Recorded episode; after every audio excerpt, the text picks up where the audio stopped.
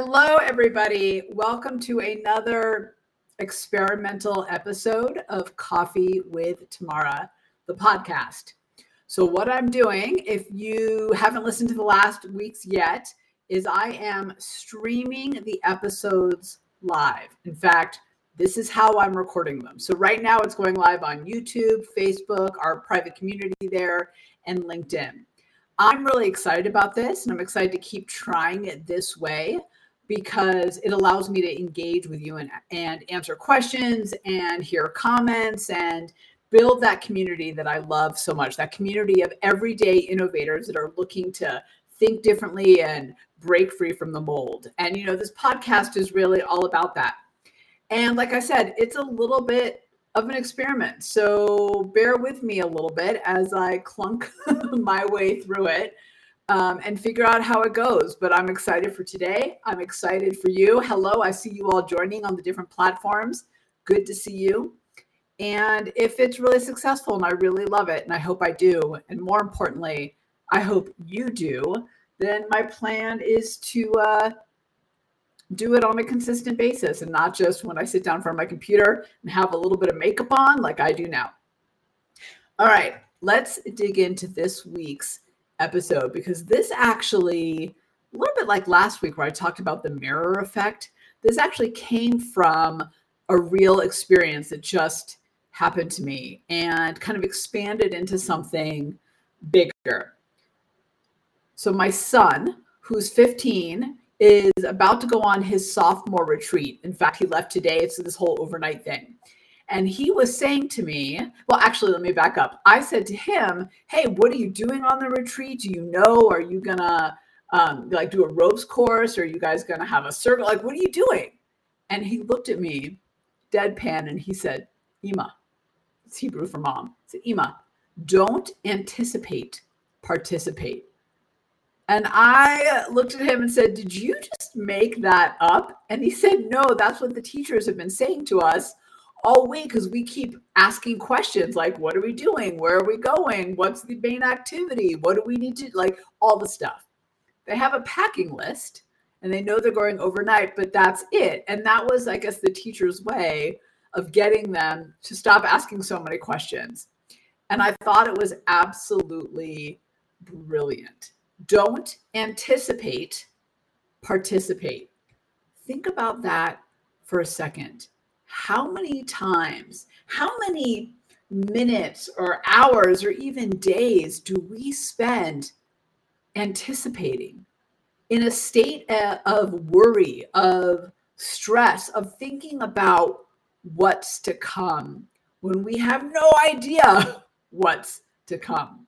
How many of us spend, and I know I am super, super guilty of this, how many of of us spend a lot of our mental energy thinking about the possibilities, oftentimes negative or worst case scenario? Now, don't get me wrong. What I'm not talking about here is doing some planning for alternative scenarios, doing some prepping. I'm all for that. I, I really am. I think we got to be prepared. But I'm talking about that anticipation that that gets us nowhere, that puts us into that state of worry and stress and spinning. Wow, we spend so much time in that, don't we? It's so, oh my gosh, it's such a waste of time. So I wanted to figure this out. I was like, okay, tomorrow, what happens? Why is it that this state of anticipation is so bad? Like, why does it never go well? And why is participation, kind of being present and in the moment, so much better? So I did some research. Check this out. Let me pull up my notes. This is what I found out. And I think as I go through this, you'll probably nod your head a little bit and go, oh, yeah, yeah, yeah, that totally, that's totally me. All right. So, first of all, when we're in that state of anticipation, that worry, that stress of, you know, what could possibly happen, which by the way, let's be real, most of the time never comes to fruition. But when we're constantly in that state of anticipation of a worry, first of all, the amygdala, which is the emotion center in our brain, gets really riled up, especially fear. So that amygdala and that fear becomes more active. And there's actually some interesting side effects of that as well. So, like when we're in the state of fear, right? Everything goes badly. Everything's the worst case scenario. Everything's what could possibly go wrong. We never even think about what could possibly go right. So fear, the amygdala, right, gets dialed up. We we release more stress hormones. We elevate our stress hormones like cortisol.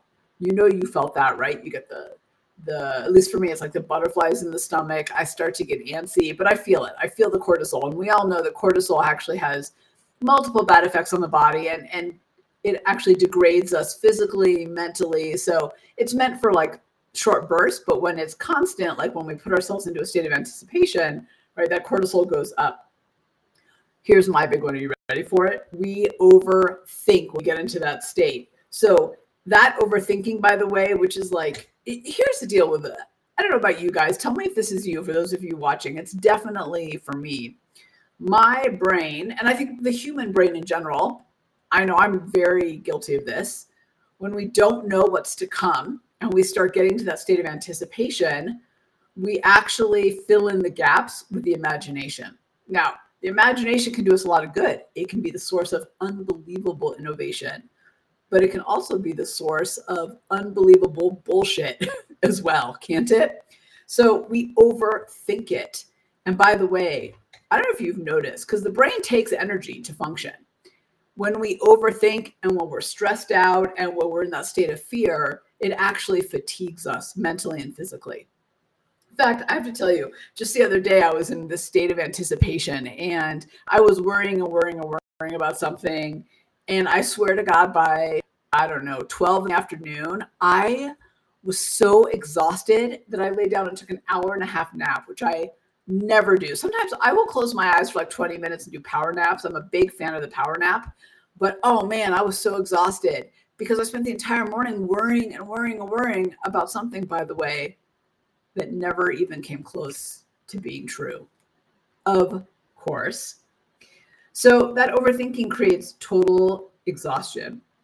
It impairs our rational thinking, our decision making, our creative problem solving so basically, that ridiculous state of anticipation makes us feel so out of control and makes us in such a state of stress that what it really does is it's making us dumb and sick. So I made a vow. Uh, I'm going off on tangent here a little bit. I made a vow the other, I don't know, a couple months ago, not to to overthink the future, not to sit in a state of anticipation so much that it was exhausting me and worrying me. And every time I start to do that, I just talk to my primal brain and I'm like, not today, Bernard. We are not going there. Because it was making me dumb and sick, right? My decision making was impaired, my creative problem solving was hindered, and I got to do a lot of that in the work that I do. Um, I wasn't feeling good. I was feeling not energized. I was feeling actually exhausted. So, like I said, I'm not talking about being smart and planning and and prepping for the future. I'm talking about, you know, where we start to ruminate over the shit that hasn't even happened in a way that doesn't serve us in any way whatsoever. It's very hard to be a strong everyday innovator and actually make an impact when all we're doing is worrying about things that never come true. There's this great quote that I'm probably going to botch up, but it's sometimes the effect of 85% of what I worry about never comes true. Please tell me I'm not the only one in that situation. it's human nature, but we don't want to be in that, right? As the teachers told my son, don't anticipate, participate. So, what is participation? Well, to me, that's being present. It's being in the moment. It's dealing with what you've got right in front of you, the real of it, by the way. It's about being mindful, about being focused, about kind of putting your energy, your time, your mental attention into the here and now. So here's what I think happens when we're more in a state of participation. So this one is a big one for me. First of all, I think it gives us a sense of control because we're doing and we're dealing with what's right in front of us. But also, I think that control leads to confidence. Now, I'm not talking about being reactive. I, we can still be proactive and be in a state of participation. I'm just talking about being really present and in the moment. So, let me give you a couple examples in my life that I think uh, really highlight this. So, first of all, I'm on a journey to get back into being super fit, and I've got some weight I want to lose, and some muscle I want to gain, and some skills and some achievements in CrossFit I'm going for. And I'm really a second time beginner because I've been through the journey once before. And then for a myriad of reasons, I got out of that journey and now I'm back in it. But here's the thing if I sit here and worry about is my diet working? Is it not working? Like in the future i'm never going to get there. Um gotta get up at 4 a.m every morning or almost every morning to go to the gym and i'm not getting anywhere. Like if i start to think about oh my god in three months i have to wear this dress because i'm going to this wedding and i'm you know, like where i am today is not where i want to be. Okay i can't like i'm not yet achieving the things that i want to achieve in the gym and doing my toes to bar and you get the point right? Like i'm in a state of anticipation. But if I am in a state of participation and I think about what's right in front of me, like, all right, here's what I can control. I can control getting up in the morning and going to the gym. I can control eating really well so that I have the fuel and the energy to perform my best at the gym. I have the ability to make decisions when I eat, what I do eat and what I don't eat. I have the ability to take walks and get outside and do some meditation, all the other things that are really healthy for me. And so when I focus on those things, and I'm in the moment, right? I still got my goals. I'm still working towards some achievements. But when I focus on those, I feel in control. And when I feel in control, I feel confident. And when I feel confident, I get momentum and I get traction and I start to achieve those goals. So I think being in a state of participation, being present in the moment, that's actually how we get to our goals long term not being in a state of anticipation where we're always thinking about the goals. So I don't know where I heard this, and I know I've heard this over and over again, probably from the Edo, probably from um, the Huberman podcast. Like I'm sure I've heard it all over the place. But they say that people that focus on their goals don't reach them. The people that focus on the actions reach their goals. So I think that's anticipation and participation too. So back to my notes. Oh, there was one other story I was going to share actually this is actually totally true too. So sometimes I share things on my podcast I'm a little surprised by. So I'm I just got a comment in saying, um, thank you. I'm glad you do. Somebody has to. Oh, well, you're welcome. Look, we're, we're all just humans doing our best. So, so I spend a lot of time on stages. I do a lot of keynote speaking and, and uh, virtual and live. And I used to, no joke, be so paranoid before I got on stage that I was going to suck so bad that people would walk out of the room. Like I would sit there and start to worry about what do I do if I'm live and people start leaving the room? What do I do if I'm virtual and I start to see the attendance numbers like drastically go down? Like, oh my God, what am I going to do? And I would worry and worry and worry about that. Now, I've never had that happen. In fact, I've only had the opposite experience. I work really hard to be present in the moment when I get on that stage. But before I got on that stage, I would be in this horrible state of anticipation, panicked and panicked about all the things that could go wrong, that, by the way, never went wrong. So ridiculous. And I finally stopped doing that. And I finally stopped thinking about like how do I bring my best? How do I say what needs to be said? How do I give this audience audience like all the value and the the takeaways they can possibly get out of me for the next hour, hour and a half, however long I was with them. But man, I used to waste so much energy worried that people were going to get up and leave. How ridiculous is that? Ridiculous, right? Not only did it never happen, but also why would I focus my energy on that when I could be focused on the success side of it? So stupid. All right. So going back, um, being in a state of participation activates our creative problem solving, our rational thinking, our decision making. It makes us stronger everyday innovators. It also releases a feel good neurotransmitters, so it makes us happier. You know, you I know you've been there. We've all been there when we're kind of in that state of flow or in the moment, whether that's with friends and loved ones or that's work, whatever it is, when we're really being present and mindful and in participation of what's happening around us, we're happier. We get more satisfaction, more joy out of what we're doing. And why wouldn't we want more of that. Okay, if you're watching live, yes, my glasses keep falling down my face. I'm not sure. so here's one that I thought was super interesting that really stuck with me. Being in a state of participation increases our memory versus in anticipation, which decreases obviously our memory. Clearly, it's two sides, right, of the coin. So this got me, this brought up the funniest memory for me. So I have a colleague, we'll call her Helen. And Helen is never present. And so every time you talk to her, and you can feel it, you can feel it in her energy, you can feel it in the lack of questions she asks you back, or just the lack of the, you know, in the conversation. You know it. You know when someone's like that. And Helen, every time I talked to her, I just got the sense that she wasn't present. And then every time I talked to her again, it's like anything I said before, she, she didn't remember any of it. Like I'm shocked she even remembered my name. And how many times have we all done that where we're in a conversation with someone and we're not really paying attention to what they say? And then we walk away and we have no idea what it is they said or what they were talking about, right? Because our brain was distracted in some way or another, right? We were in a state of anticipation. So let me go back to Helen. So Helen used to drive me nuts because every time I talked to her, she was in a state of anticipation. She was thinking about what was coming. She was thinking about who was walking into the room. She was thinking about what she had to do next instead of being present. And so her memory for what I said always was at the minimal level. She never remembered anything I said. And it used to drive me nuts because then I'd see her again. And it was like that conversation never happened. I had to tell her everything all over again. It used to drive me crazy.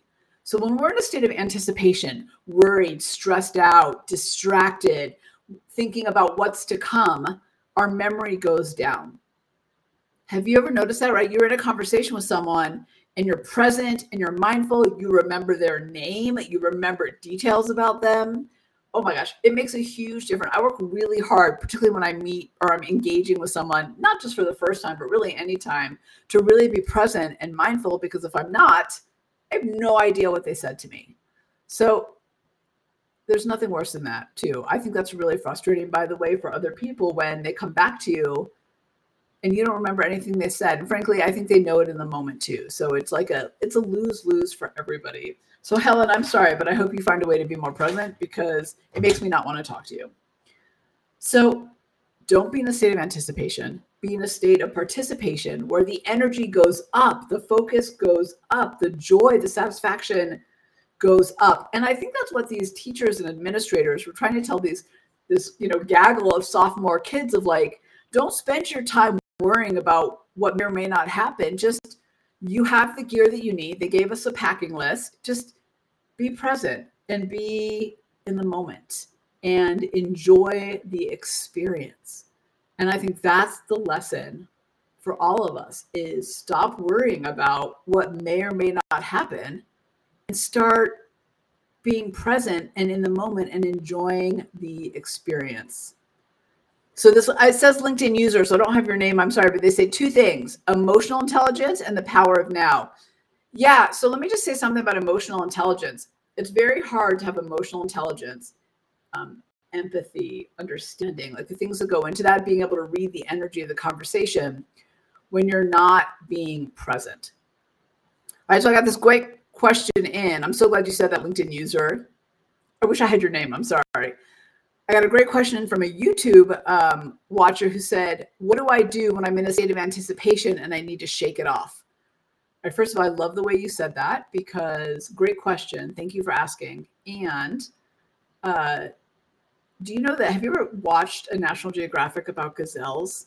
That after they're hunted by a lion and they get away, they do this whole like shaking um, ritual to like shake off the experience and then go back to normal because they can't live in a state of fear of the lion. Like they have to go on grazing and reproducing and being in their herd and all the things that they do.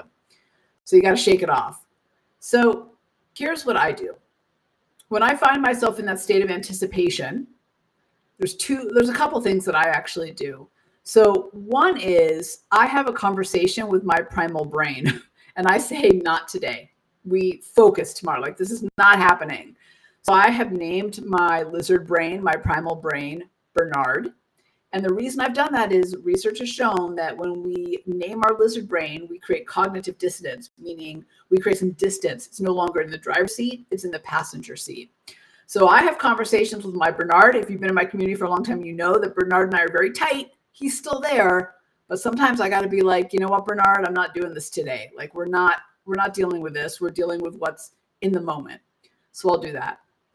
The second thing, if I'm talking to someone, and Vance, thank you for your name. So if I'm talking to Vance and I'm just I'm in a state of anticipation and I'm worried, I'm thinking about other things, what's to come, blah, blah, blah, right? Most of them are negative. And Vance is trying to have a conversation with me. I will just take a seven, second to have a deep breath in.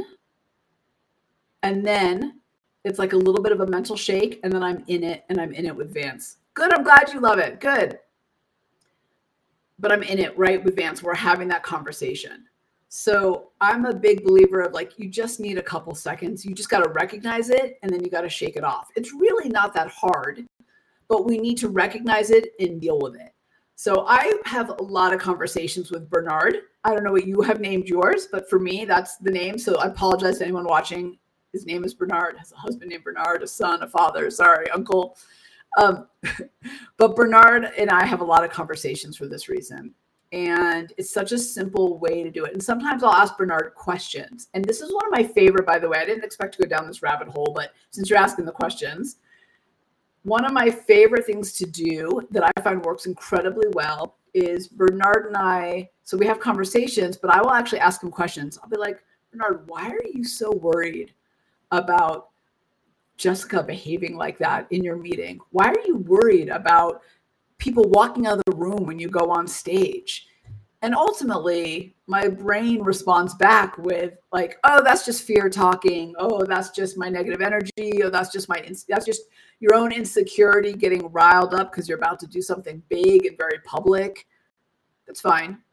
And here's the other thing I've realized the louder my Bernard, my lizard brain is, it means the bigger it is, whatever it is I'm about to do, like the bigger it is. Hopefully that made sense. So the louder my fear voice, my Bernard, the bigger the bolder the move is I'm about to take. And so I know that. So now I know that if Bernard's really riled up and he puts me into that state of anticipation of worrying and stressing and thinking about what's to come, more than likely that's because whatever it is I'm about to do is actually pretty big and pretty awesome. And so now I'm like, hey, thanks for showing up, Bernard. Not today, but thanks for showing up. So I want us all to think about how often, how many minutes, hours, days, months of our lifetime we worry and put ourselves in this state of anticipation, worrying about things that are not only out of our control, but not even probably going to come true. We make them up. The imagination fills in the gaps, right? Bernard fills in my gaps with all this shit that I don't need. So, how much time do we spend there versus time do we spend in participation? Now, I'm really excited. My son gets back tomorrow. So, I'm really excited to hear his takeaway from the uh, overnight retreat. And if he thinks that kind of focus on being in, uh, in participation that they gave the kids helped them really enjoy the experience. So if you've got some other questions, now's the time. I want to kind of get to close out just so that I don't overextend the time that I want to have this podcast going. So ask your questions if you got them, or add your insights. By the way, I love your insights. And let me know what you think of this little experiment. If you're coming late to the podcast, this whole recording it by streaming it live on LinkedIn and, and YouTube and Facebook private group is new to me. This is an experiment. You know, innovation is about experimentation, and you never know if an idea is going to work unless you experiment with it. So it might be a little bit clunky. I probably have some things to learn as I go. Your feedback is very appreciated, but I'm super excited to dig in because I love the questions. I love the insights from you. I believe in the collective wisdom and the brilliance of the everyday innovators around the globe. If you don't know your everyday innovator style, whether you are a pioneer, a motivator, whether you are a catalyst or an integrator, go to our website, go to launchstreet.com and go take the assessment. It'll take you seven minutes and you'll discover your everyday innovator style and the power triggers, which means how your brain works. So my brain works by being a risk taker and an experiential, which means that I'm all about innovating in the uncomfortable and leaping and pushing boundaries and innovating in motion, which is probably why I'm experimenting with this because I can't figure out the idea unless I actually do it. We all have different styles, by the way. So I think that mindfulness and presence gets a little bit of a bad rap because it's often talked about in the way of like, that's me breathing deeply, by the way. but I think it's really about getting the most out of the experience. It's about elevating your focus and your energy and your cognitive abilities, your creative problem solving, your decision making. It's all of that. Okay, so here's the other question What do you do if you know somebody else is in a state of anticipation? So, uh, elaborate a little bit more on your question, but let me, as you're elaborating, like, do you mean personally, like you're talking to your, you know, your your partner and they're in a state of anticipation about what could go wrong for holiday dinner when you meet up with the family again and everybody's in different political sides of the spectrum? Or do you mean like in work and you're talking to someone you're trying to sell an idea? You say yes to both they all sound great. Okay. So let's start with the family thing. So let's say uh, you're going to a holiday dinner and because the holidays are coming up thanksgiving and you know there's some strife in the family. You know there's some getting along and some not getting along. So you know that, right? So if we're in a state of anticipation, we're just spending all our time worrying and worrying and worrying. And then here's here's the interesting thing, by the way, because here's what happens. And I know because I've I made this mistake. Let's say let's say that's me, right? And I'm, in fact, I'll give you a personal example. Sometimes when I go home, I feel like my parents still think I'm the 12 year old girl who's like super messy all the time and totally disorganized and doesn't ever act together. And that was me at 12, by the way, and 13, probably up to 16, probably up to college, right? And then I got my act together. But they still sometimes treat me like that. So I start to worry about that. I start to play out these scenarios in my head where they're going to treat me like I'm like that type of person. And I love my parents, by the way, they're awesome. But I worry about it. And then I feel like it becomes a self fulfilling prophecy. So I had to really have a conversation with myself to say, hey, I'm going to go in with the best intent. I'm going to be me. They're going to be them, but I'm going to assume the best that they're not going to do that to me. And when I go in with that, they don't, right? They treat me like the 51 now because my birthday was, oh my gosh, two days ago. But they treat me like that. But when I go in assuming that they're going to treat me in the worst way that I think they're going to treat me, that's how they treat me right? That's what happens to all of us. It, it happens when you go into a meeting and you think my boss is going to come in already ready to say no. So then we show up expecting that, behaving that way, almost pushing them into that behavior. So if I see somebody else going into that, I like to get it out loud because I think once you breathe life into it, you start to see how ridiculous it is. So, okay, so let's say, um, Jess, right? So let's say you're going to the holiday dinner or you got the meeting coming up, I might be like, all right, well, Jess, what's the worst thing that could happen? All right, well, what happens if they start to argue? Like, you're all still family, right? So what's what's the worst case scenario?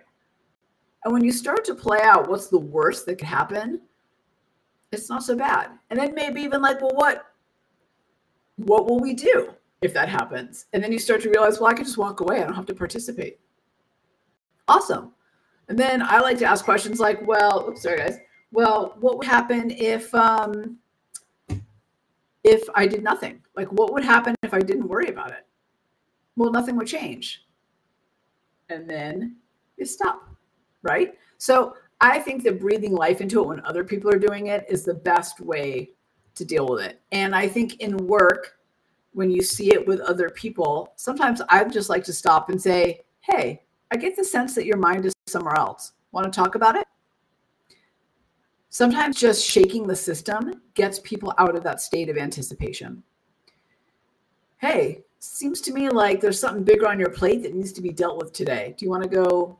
Do you want to go handle that and we'll reschedule this conversation? Because here's the deal they're going to say no, or you're not going to get buy in, or the conversation's not going to go the way you want it anyway. So why stay in the conversation? You might as well give them the opportunity to reschedule.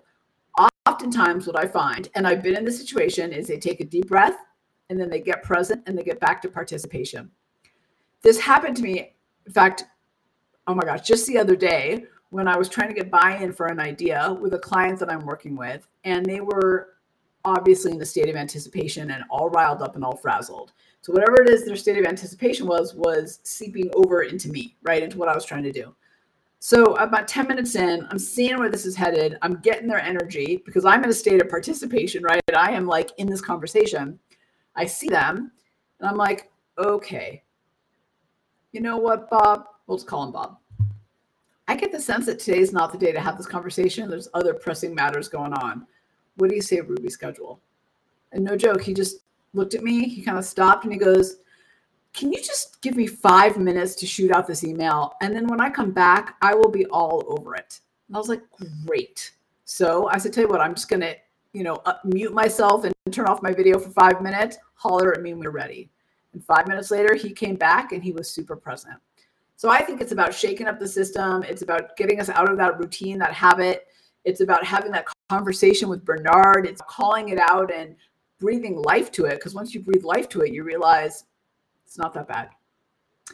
All right, everybody. Thank you so much for joining me in my second. I just got a couple texts about this as well. so funny. I love it. Um, thank you guys. Thank all of you for being here, for your questions, for your comments. I love your additions to the podcast. Hey, do me a favor, go over to go to launchstreet.com and on there you'll see the overly caffeinated community. If you want bonus material and you want to support the podcast and what we're trying to do here, that's your place to do it. So go there, go to iTunes, give us a review. All the reviews are great because more reviews equal more interviews and more guests, which will be coming to you very shortly. All right, everybody. Thank you so much for joining me today. I'm going to sign off. Really appreciate all of you. Tomorrow out.